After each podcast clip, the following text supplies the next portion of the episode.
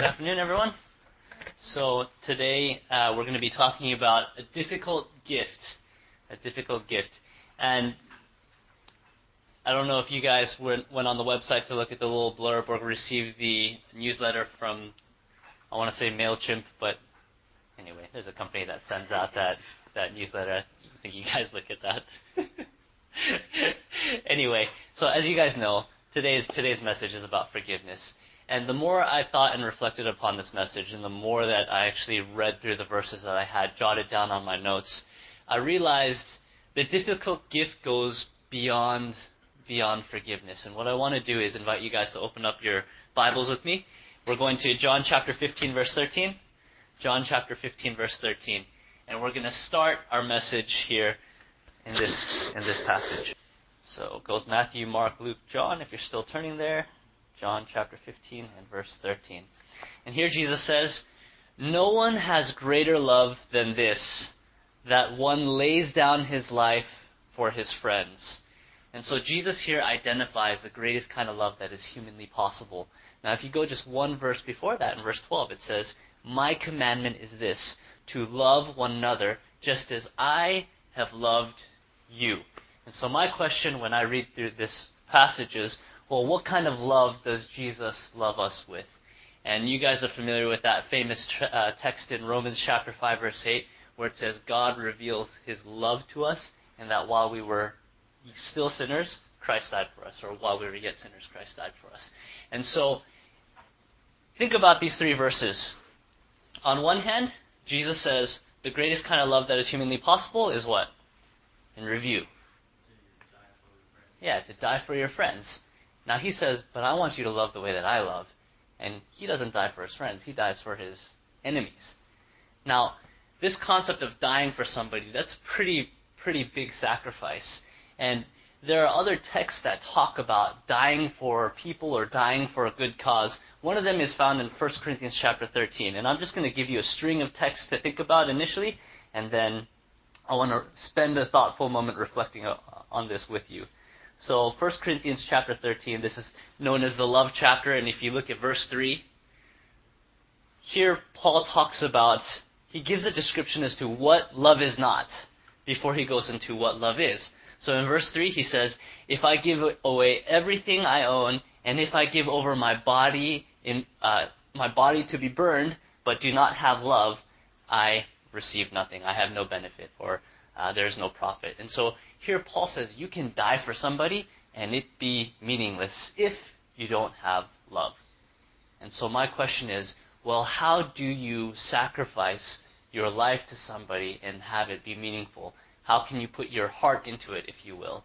And as I reflect on this, I think rather than dying for somebody and making it meaningful, it's more meaningful if you actually live for somebody first. And then it becomes meaningful if you die for them. And so if you think about what Jesus did for us, he doesn't just appear on Calvary all of a sudden, die, and then go back up to heaven. And he's like, all right, salvation is given to you. He actually comes, lives with us for 33 and a half years, knows what it's like to be human, builds a sense of understanding, observes what it's like to be on this earth, and then he says, I know what it's like to be tempted.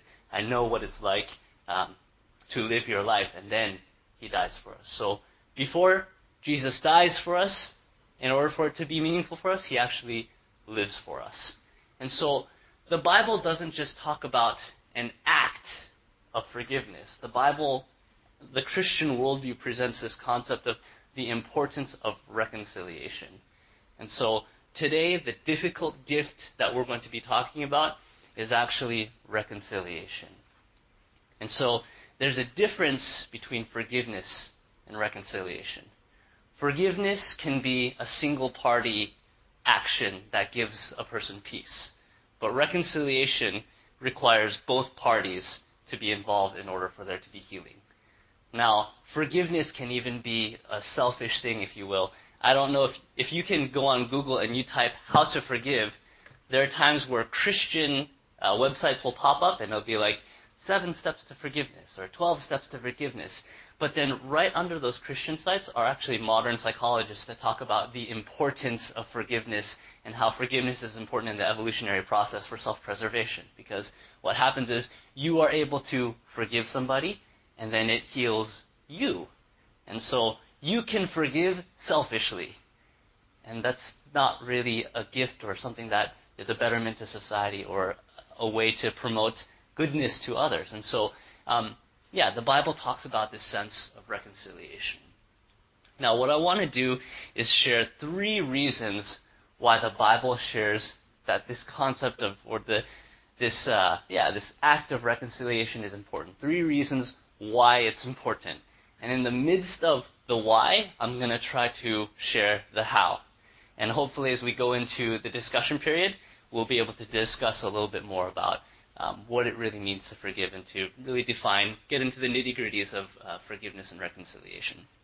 So, here's the first reason why I, well, I guess there are tons of reasons why uh, reconciliation is important, but I've just picked three. So, the first reason is uh, the witnessing effect. So, if you can turn in your Bibles to John chapter 13, verse 35. John chapter 13, verse 35. Jesus says, Everyone will know by this that you are my disciples. And help me out here. How does Jesus know if how does everybody know that we are Jesus' disciples? If what? Yeah, if you have love for one another. Now, I have often wondered, okay, we are a part of a particular church denomination, a particular church group, and there is a distinctive reason why this group is important, and there is proof or evidence that other people who are not a part of this of the Adventist church would want to join the Adventist church. Now, generally speaking, we say it's because it's the Sabbath. You know, we keep the Sabbath. And so if other people would know about the Sabbath, then they would join us because we have the truth, right? Or the sanctuary, or the state of the dead, or the second coming, or and the list goes on and on and on. And so here in John chapter 13, Jesus gives the identifying mark of God's church. And if you read through it, that identifying mark is unity. The ability to be able to have love for one another so that when unbelievers see the quality of love inside of God's true church, they can say, I have not seen this kind of love anywhere else. I want to join it. And Jesus says, You want to know how to tell other people that you know me, get along with one another. That's, that's the key indicator. That's the uh, identifying mark of God's true church. Now, I want to share one more verse that's very similar to this. Um, in Ephesians chapter 4, verse 1. Ephesians chapter 4, verses 1 to 3. And as much as possible, we try to have these family worships where we just kind of read through five or six verses together before the day ends, and we gather together and we try to read and we discuss. And anyway, this week we came across Ephesians chapter 4, and I thought this was so profound, just thought it was fitting for this. But in Ephesians chapter 4, verses 1 to 3, the Bible says, I therefore, the prisoner for the Lord, urge you to live worthily of the calling with which you have been called. In other words, Paul is talking to the church of Ephesus, and he says, Ephesians, I want you to be worthy of the calling that God calls you to. Now, when I think of that term or that word worthy, it's kind of like you've got to be excellent. Like you've got to be worth it, right? Because that word worth, it kind of implies value. So there is a quality that you have that nobody else has. And you need to develop that quality. And so here we go to verse 2 and notice what that quality is. He says, with all humility and gentleness, with patience, bearing with one another in love. Make every effort to keep the unity of the Spirit in the bond of peace. Now, when I usually think of worth or value, I think of excellence, right? I think of get it right. In other words, if you get it right and other people have it wrong, they'll come to you and say, You've got it right. And it's often this sense of getting it right that there's a sense of superiority, if you will. Like, hey, we're right, you're wrong. Maybe you need a little bit of what I've got, right? I don't know if you felt like that, but when the guys kind of hang out and we're doing a like a bro activity together. Like let's say we're going I don't know. This is to sound silly because I'm skinny, but let's say we go to the gym together, right? I do go to the gym. I am skinny, but uh, what happens is I've got a friend and he's ripped. Like he's he's shorter than I am, and he's like, right? And so whenever we go and we're lifting, he'll be like, "Hey Roy, let me let me give you some advice as to how you're really supposed to lift it." I'm like, all right, and then he he gives me pointers on like posture and that type of thing. And so my point is, it's usually when you're good at something, the tendency is I've got to show the person who doesn't have it right how to do it. So if you're wrong, I've got to tell you. But here in the text, Paul says, here's how you know that you're worthy. Here's how you know that you are excellent. Your ability to handle other people's imperfection. Your ability to um, promote unity and to practice reconciliation and unity. And if you have this, you understand the worth that God places upon you.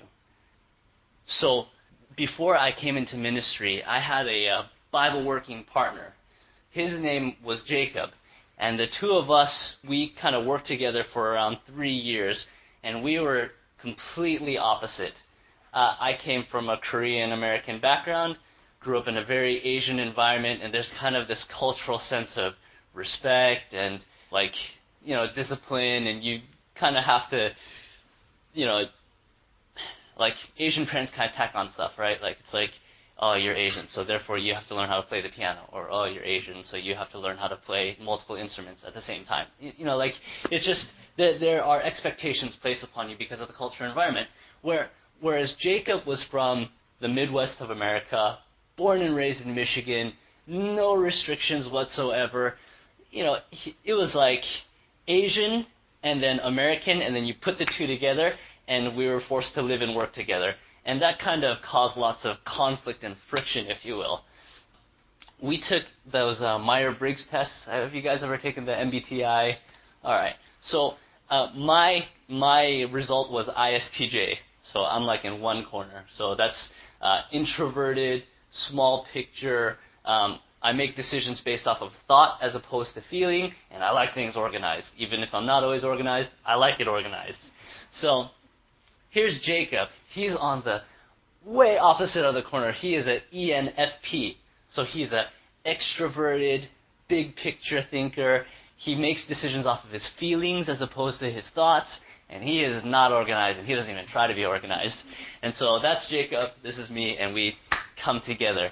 And uh, in almost every single thing that we would do, we would do things differently.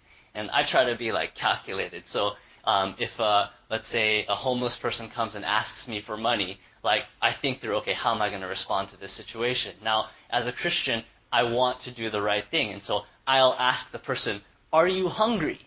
Right? And if they're hungry, okay, I'll go buy them something to eat, but I won't give them money, right? And so I would always ask people the question, "Are you hungry? Are you hungry?" Now Jacob's completely different, where he would walk by a homeless person and he'd look at the guy and he's like, "Oh." And he'd take off his hat and give it to him and then come back home. And I'm like, hey man, where's your hat? And he's like, oh, I gave it to a person, you know, that was sitting on the on the corner of the street because I felt bad for him, and I was thinking. I would never do that. Like I would just never do that. Now, having said that, we both kind of turned into each other through that process anyway. But um, so that's Jacob and I. And anyway, we argued a lot. like a lot. I almost think Jacob was preparation for marriage almost in the sense of like just having differences, communicating differently, coming from different backgrounds. And it came to a point in time where it seriously affected the two of us. And both of us were doing ministry. We were here in Australia, and we're supposed to be teaching people about the love of Jesus. And we cannot get along with each other at all. like, it's Friday night and the dishes are not done, and Jacob's like, hey, how come the dishes, dishes aren't done? I'm like, I'll do it later. And I don't know what happened before that, but it was like there was a lot of tension, but it kind of exploded at the dishes. And so he came up to me, he's like, hey, how come the dishes aren't done? I'm like, oh, just, you know, leave me alone. And he comes and he hits me on the arm. I looked at him and I was like, oh. and it's kind of like, it wasn't like a hit, he kind of like slapped me on the arm. and anyway, I was like, I went to my room, he goes to his room, and then we're like, all right, we can't do this anymore. Like we're supposed to be like doing things for Jesus, and we're hitting each other because we didn't do the dishes, and this is becoming very. It's we're just being immature. So how do we handle this? Um, and as we kind of talk through how to how to reconcile, um, we we both decided to follow um, advice that's given in Matthew chapter 18. If you want to go there, uh, Matthew chapter 18, and you can just skim this. I'll narrate it. But you guys are familiar with that verse that says, "Where two or three are gathered together in my name, there I am in the midst of them." And uh, yeah, if you go to Matthew chapter 18 and you read uh, verses uh, starting from verse 14, it kind of gives advice as to how to approach somebody that you have a difference with. And basically, uh, I guess starting from verse 15, it says, If your brother sins, go and show him his fault. When two of you are alone, if he listens to you, you have regained a brother. And so there's this idea of when you've done something wrong to somebody, go and talk to them. Now, the verse says, Go and show your brother his fault. And I guess if you want to be more gender inclusive here, you can say, Go to your sister and show her her fault. Now, I don't know if if you've ever done that, um, and I don't know if that's ever led to anything good, where you're like, let me show you an area where you need to be fixed. and then, but uh, when I read that, uh, there's this concept where um, some people call it the safe box or the safe zone, where you go and you just share and unload what's on your chest. Or in other words, some people call it, some people say, say what needs to be said. In other words, if you're frustrated with something, you need to share because sometimes what happens is you just kind of bottle up and bottle up and bottle up, and then something happens like the dishes aren't done, and then boom, right? And so uh, the Bible is kind of giving this advice as to this is how you let off your steam. Go to the individual and just you share with that person what's really going on. Now, what what we did, what we decided to do was if something anything happened that would bother us, we would just call each other out. Like, hey, I don't like your pants. And then we'd come together and we'd talk about it. And so we would just make it a point, if something frustrates us, sit down and talk about it. And what ended up happening is, I don't know if you've shared your feelings and your frustrations with somebody, and in the midst of sharing, you realize kind of how silly the situation really is. And I almost think this exercise is good for the person who's really upset because sometimes something happens, you have a negative feeling, and then it gets compounded by other feelings that are not true. And so as you unload, that person can say, "Oh no, that didn't actually happen," or "Oh, I didn't actually mean that," or and so there's this really important um, aspect of sharing what you're really feeling because it gives you the ability to become accurate with what actually happened, and you can actually deal with your feelings that way. And so, here in Matthew chapter 18, the Bible says, Go to that individual that has wronged you and tell them why you're upset. Tell them why you're upset. Now, if you go on um, in verse 16, uh, excuse me, uh, if you go to verse 18 and 19, this uh, verse is quoted regularly in prayer meetings. Like where two or three are gathered, in, uh, excuse me, where two or three are gathered in my name, there I am in the midst of them. And we kind of share this verse to be like, as long as there's two people here or three people here, God will answer our prayers. And if you look at the context of this verse, that's not what it's talking about. The, what this verse is saying is when you have a broken relationship with somebody and there needs to be reconciliation, when those two people come together in the name of Christ for the sake of reconciliation, God will always heal that relationship and God will always hear that prayer. And so if there's somebody in your life where you're thinking, man, I really want to reconcile with this individual, and that person is willing to sit down and hear you out, God is saying, I will heal that relationship. So if you look at verse um, 19, again, I tell you the truth, if two of you on earth agree on whatever you ask, my Father in heaven will do it for you. And so, in order to get to that place, you have to go to the uncomfortable place where you actually share what you're feeling and thinking and you unload your frustrations. And it's important to do that. I think as Christians, we almost struggle with the, oh, I need to be patient and, oh, I need to unload. Because if you unload, that's not being patient, right? Because I don't know about you guys. When I unload, my emotions and feelings come out. I'm not like, dear lovely wife, today, this is what happened. And then da da da da da da da. I love you. Like that's usually not what happens. It's like, this happened? Why did you say this? And then, you know, I try to be condescending and whatnot. And so like there's a lot of emotion that comes out. And the Bible is actually saying that step is very, very important. Like it's very, very important. So anyway, first step of reconciliation, have that set, safe place where you unload your feelings and you actually say what needs to be said. So Jacob and I, we decided to do this, and then the two of us would come together and we would pray together, and um, yeah, we would pray together and we would reconcile.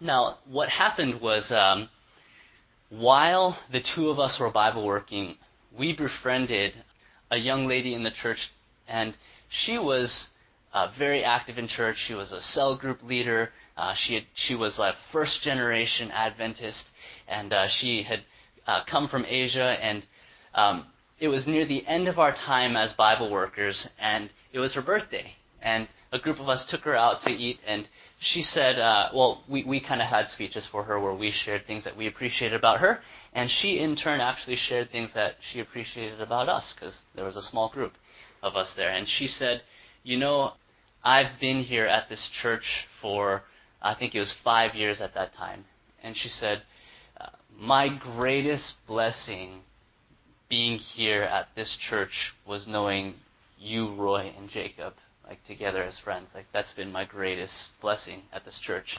Now, Jacob and I sat there and we were reflecting. The church that we were at had excellent discipleship, excellent leadership, people that would sacrifice huge amounts for any member. They would they would do so many things just so an individual who didn't believe Christ would come to know Christ.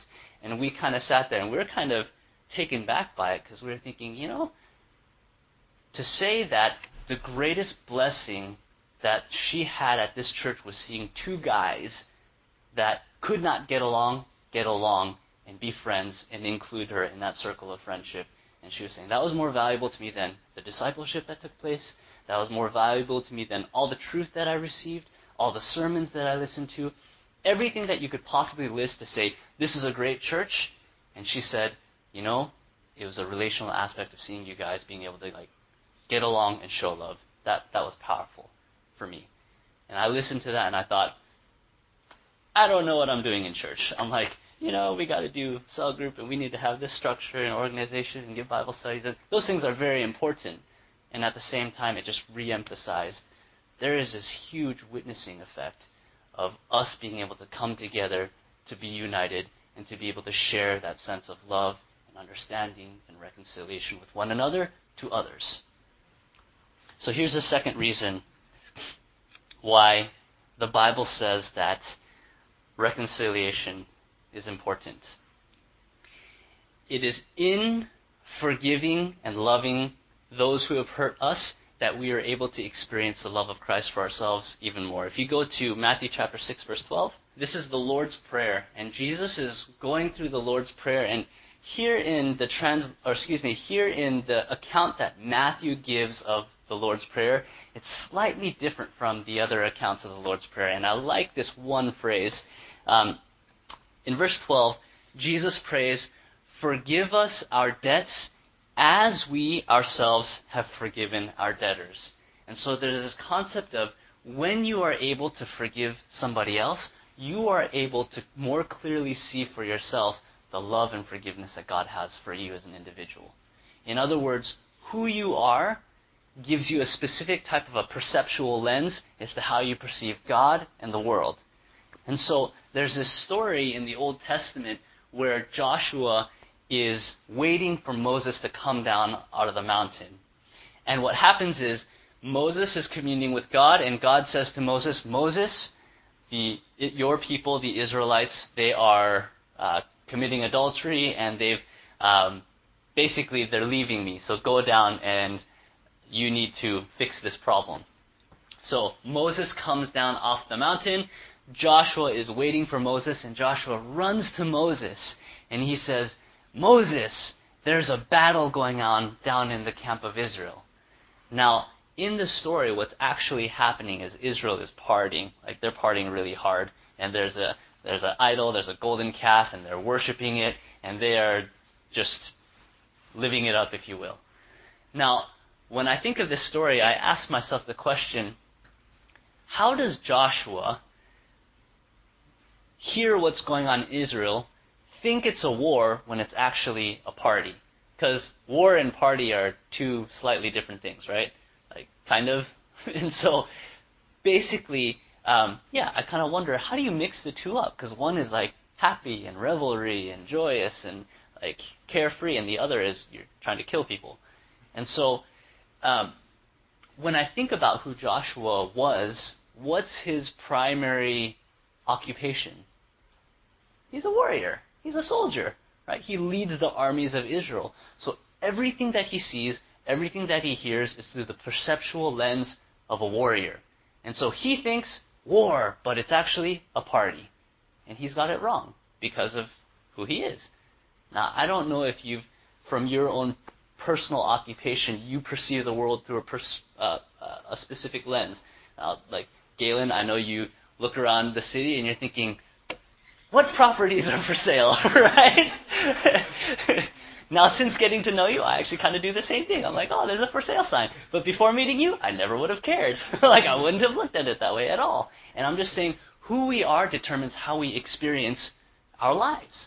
And so, in the Bible, Jesus says, forgive because as you give forgiveness, you are able to experience and receive forgiveness more deeply for yourself.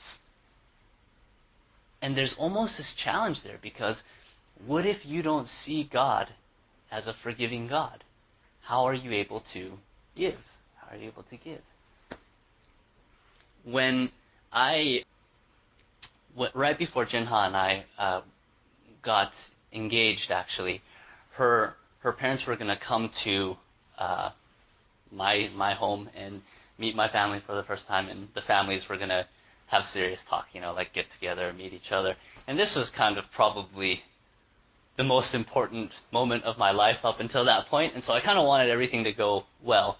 And so I had asked my dad, um, and I call him Appa. I'm like, hey Appa, uh, Jinha's family is going to come here. I was wondering, can you take some time off work and um, yeah, just spend time with her family, and then we can come together, and anyway, we can be a family together. And so, um, my dad's like, yeah, yeah, I'll take time off. And so, there's a uh, about a three month break, and I'm slowly getting the house ready, and like, you know, mowing the lawn, painting the house, making sure everything's good. And then, uh, two weeks before it's time for Jinha's family to come, like Jinha and I are talking on the phone. Okay, everything is set up. Everything's set up.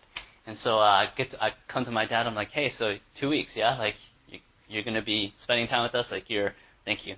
You're able to, um, yeah, just spend some quality time. And he was like, sorry, what?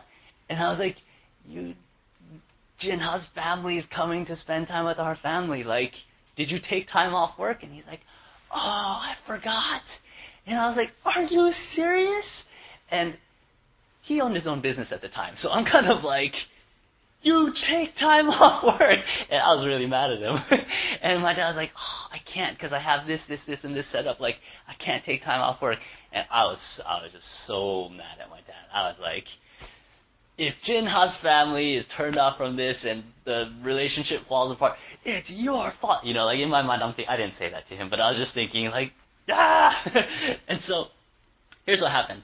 For, uh, three days, I just could not talk to my dad. Like I couldn't look at him, couldn't be around him, couldn't talk to him. I just I sat in my room and I was just like isolated myself. And my dad would come and he'd like open the door and he's like, "Son, can I come in?" And it's his house. Like the house belongs to him, right? And I was like, "No." and he's like, "Okay." and then he'd shut the door and walk away. And three days of just I was just unhappy. And I would try and connect with God and try and pray, and I was just kind of like, I, like it's so hard right now because I can't bring myself to, I can't bring myself to, uh, like get over this. And at the same time, I feel guilty myself because I'm treating my dad in a way that's not great. I'm upset. I don't feel good about that. Nobody is happy in the house. And so it's kind of like, how do I get over this? And so day number three, I think to myself, I need to blow off some steam. I'm gonna I'm gonna go out of the house. Now my dad has an office in the he turned the car park of the house into his office, and so he, he works out of the office.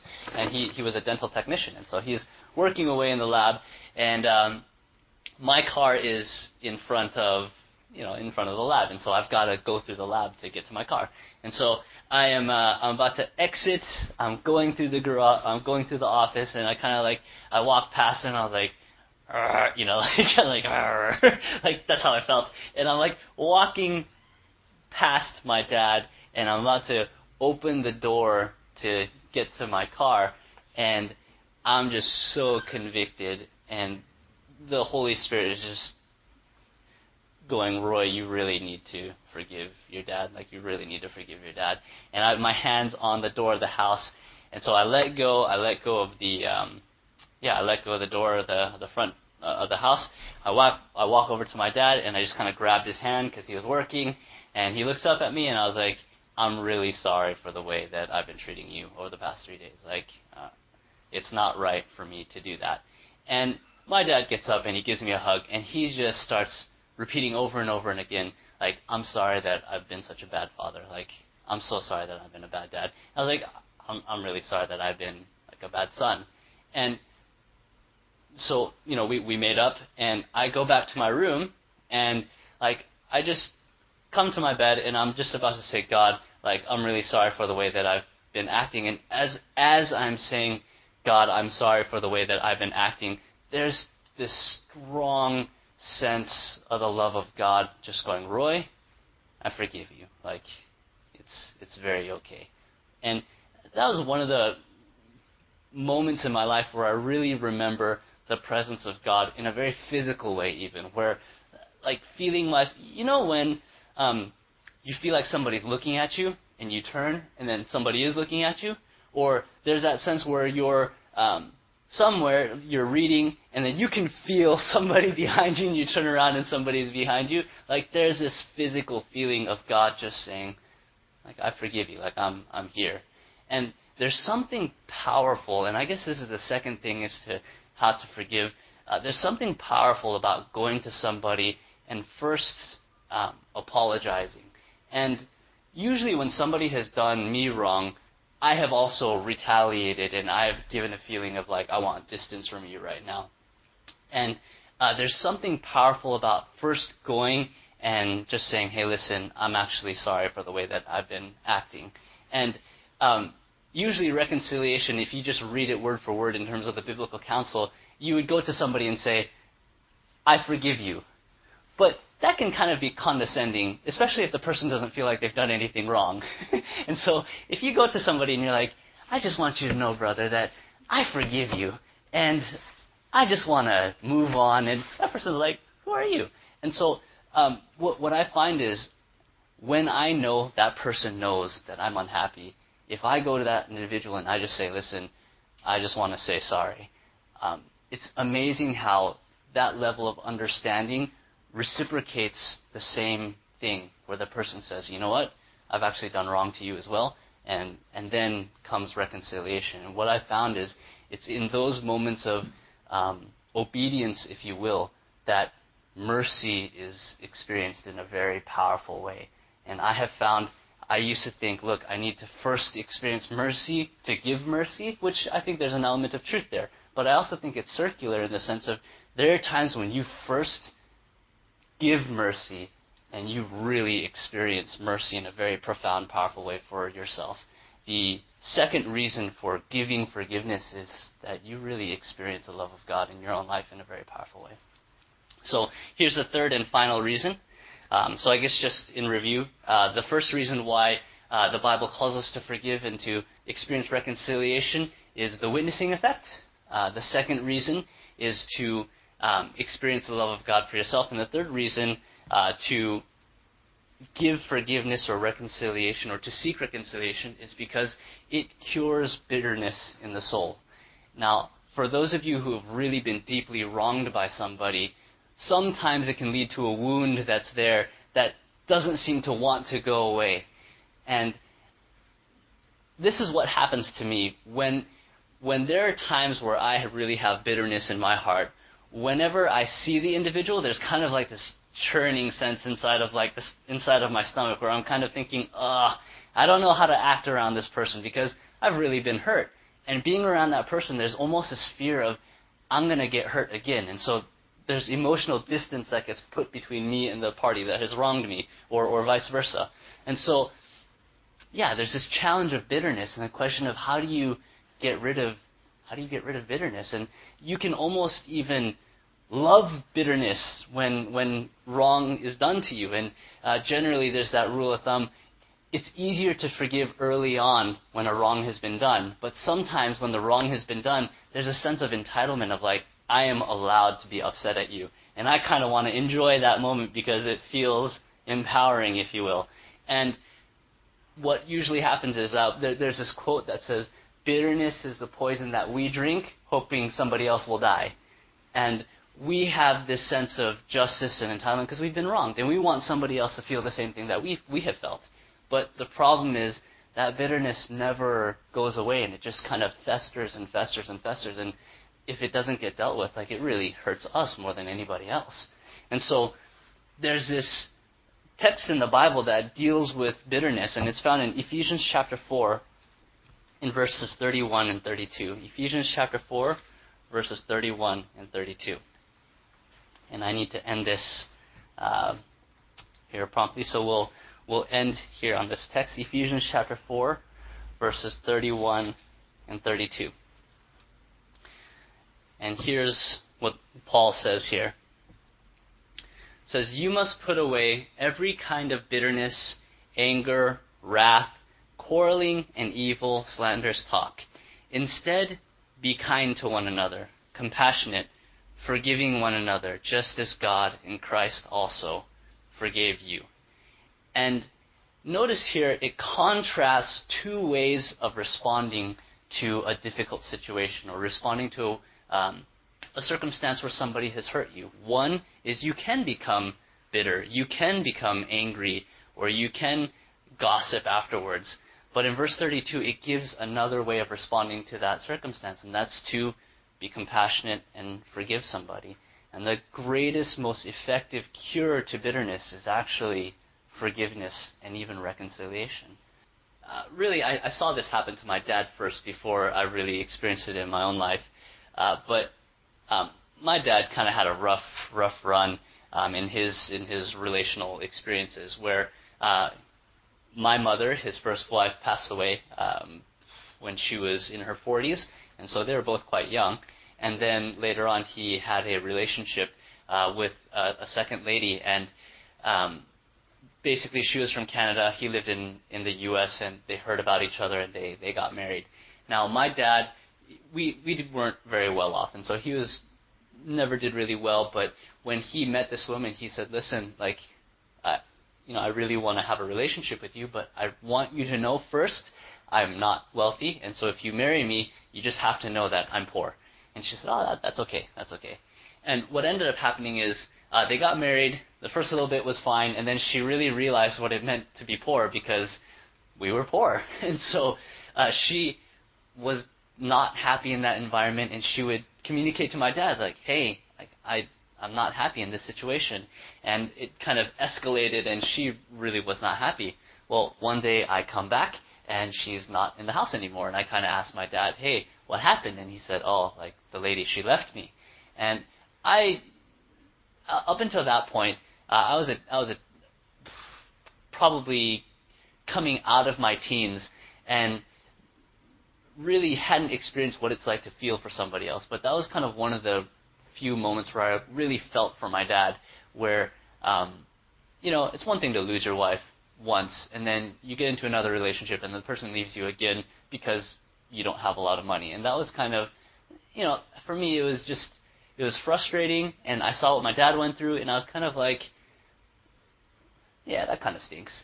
Well, a couple of years passed, and uh, my dad gets a phone call and it's this lady, and she says, "Hey, um, my sister has a daughter, um, and she wants to study in the state of Washington where we live, live, and she said, "Can you take care of her?" And my dad's like, "Yeah, yeah, send her, send her over. We'll, we'll take care of her." And he comes to my brother and I. I have a brother that's seven years older than I am, and he says, "Hey, um, you know, my ex-wife, her sister's daughter or her niece is wanting to study here at the university. Can you guys show her around and kind of, you know, find her a place to stay and that type of thing?" And my brother and I were like, "No, like, are you serious? Like, what kind of request is that?" I, I just kind of thought, why would she do that anyway? And my dad is like, "Oh, just just do it, just do it, just do it." And my we my brother reluctantly uh, showed her around. And what would happen is for about a couple of years, my dad would just, if she needed anywhere to go that she couldn't access by public transportation, he would go pick her up and take her around. Or if she needed anything, he would go get it for her. Or if her friend was coming from Korea and needed a pickup from the airport, he would go pick her up.